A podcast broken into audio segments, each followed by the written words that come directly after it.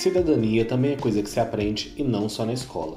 A administração pública tem se esforçado para preparar crianças e jovens a serem cidadãos mais participativos e conscientes de seus direitos e deveres. Essa é a proposta de três projetos que você vai conhecer hoje. Iniciativas que buscam desenvolver noções de responsabilidade social, pessoal e comportamentos mais saudáveis nas futuras gerações. Para isso, nossos entrevistados vão mostrar diferentes formas de transmitir conteúdo, desde o celular às revistas em quadrinhos. Mas qualquer que seja a opção, todas as iniciativas ensinam noções de finanças públicas, responsabilidade fiscal e transparência de forma bastante didática.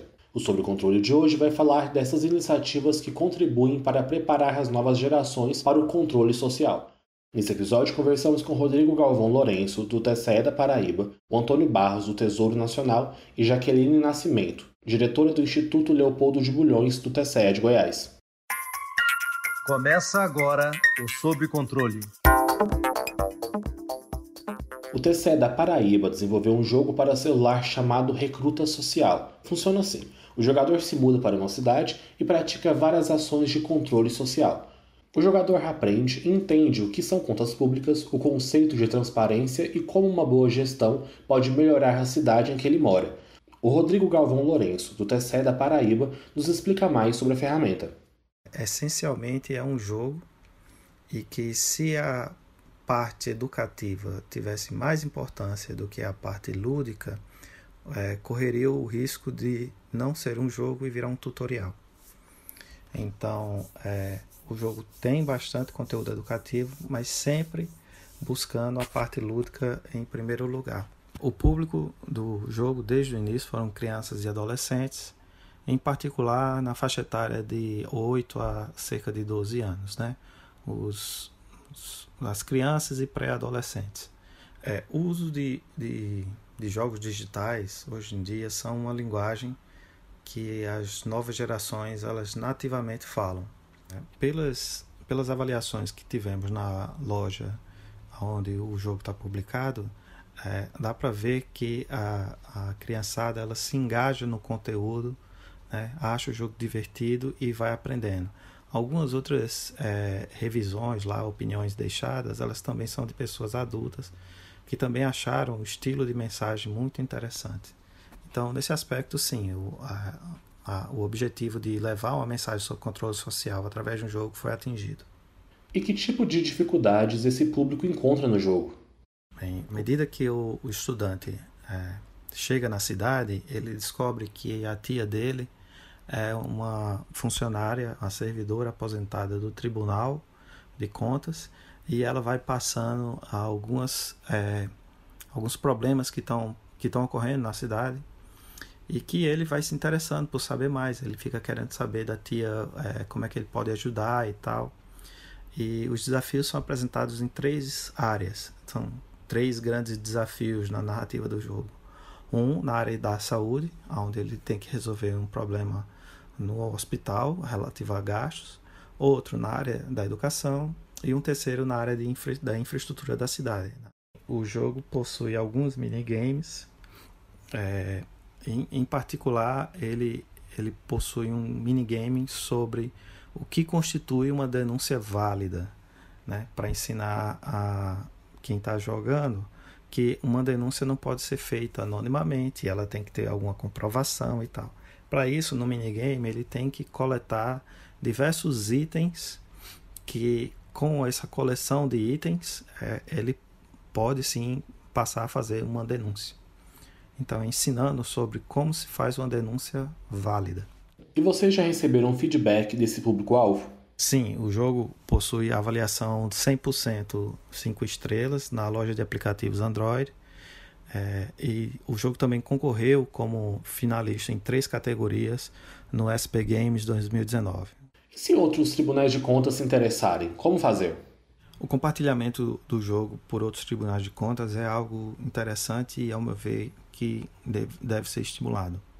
É, um diálogo entre os TCs pode ser iniciado pelas respectivas diretorias né, e presidências. Mas, no geral, podemos dizer que um projeto desse, é, o custo não é alto. Obrigado, Rodrigo.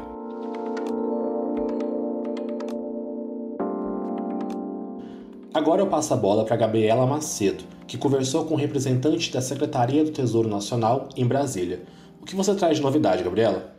Miguel, o Tesouro Nacional também mantém um projeto voltado para a integração de crianças na administração pública. O órgão foi em busca de quem entende e dialoga com crianças há anos para criar o Em Busca do Tesouro, projeto com Maurício de Souza e a Turma da Mônica. O legal é que o Tesouro usa todo o universo, personagens, histórias da Turma da Mônica para explicar conceitos difíceis para crianças e jovens entenderem e transforma tudo numa coisa simples. Assim, controle social, educação fiscal e financeira, acompanhamento de gastos do governo ficaram fáceis de entender. Todo mundo trouxe pelo menos um gibizinho para tietar Maurício de Souza e conhecer o projeto Em Busca do Tesouro, que ensina sobre gastos públicos e privados. Eu gosto de gastar dinheiro com coisas boas, mas também eu sei que às vezes o governo gasta dinheiro com coisas desnecessárias. Gente, quem disse que isso aí tem 10 anos? É isso mesmo, Maria Eduarda. Aprender economia pode ser divertido, mas quem tem os detalhes dessa brincadeira séria é Antônio Barros, do programa Tesouro Educacional. Antônio, por que a opção de falar de coisas tão sérias para um público que é muito jovem ainda?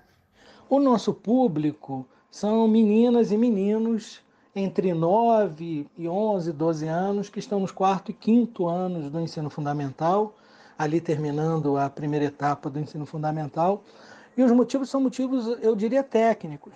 A gente teve o apoio, nós do Tesouro Educacional e do Tesouro Nacional, tivemos o apoio é, de muitos profissionais da área da educação, educadores em geral, professores, educadores sociais, é, pedagogos, é, inclusive gestores escolares, especialistas em educação financeira, em educação fiscal. E quais são essas características dessa faixa etária e dessas crianças? Primeiro, ele já tem uma capacidade de assimilação desses conceitos, que alguns são um pouco mais complexos, é, aflorada.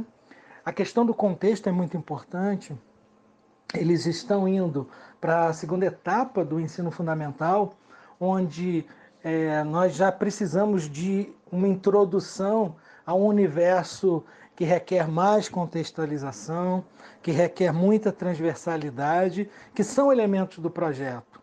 Então, para além da gente entregar o que essas crianças já podem, de alguma maneira, trabalhar com tranquilidade, a gente também facilita esse movimento.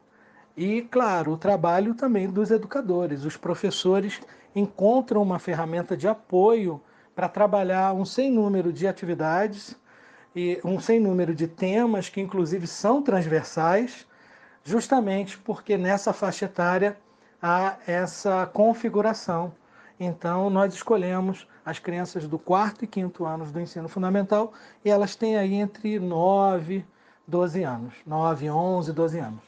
O objetivo de todos nós é que até dois anos após, ou pelo menos, né, é um objetivo ambicioso, mas nós vamos tentar cumprir essa tarefa, essa missão, de que a gente consiga levar é, esse projeto para até 2 milhões de crianças, o que significa mais ou menos um terço das crianças brasileiras nessa faixa etária.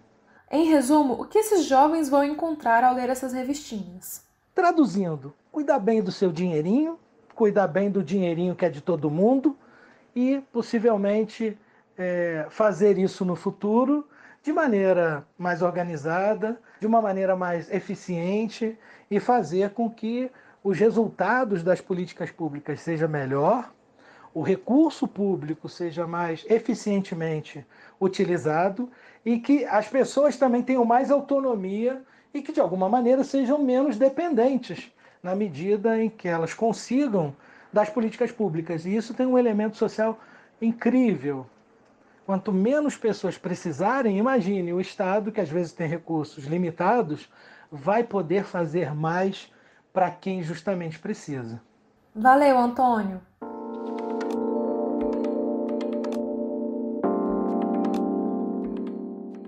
TCE de Goiás também criou seu projeto para integração de crianças na administração pública e nas atividades do tribunal.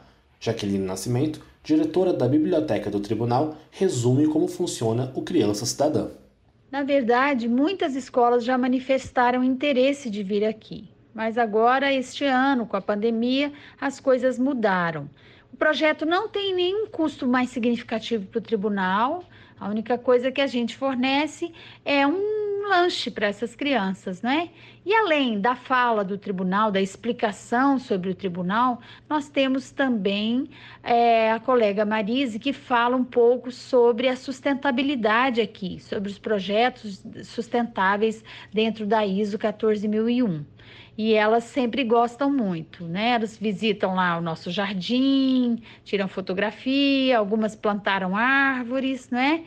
E os feedbacks que nós recebemos até agora, que as professoras, sabiamente, elas prepararam as crianças, falaram um pouco sobre administração pública, sobre o papel do prefeito, do vereador, trataram sobre cidadania, sobre impostos. Então, as crianças chegam aqui um tanto preparadas já. Então elas sabem, sabem um pouco do que elas vêm fazer aqui e a partir do momento que elas entendem como é que funcionam os poderes, executivo, legislativo, judiciário, e elas chegam aqui querendo saber é, mais do que elas já aprenderam. Obrigado, Jaqueline. Pelo visto, vem aí uma geração de cidadãos mais conscientes.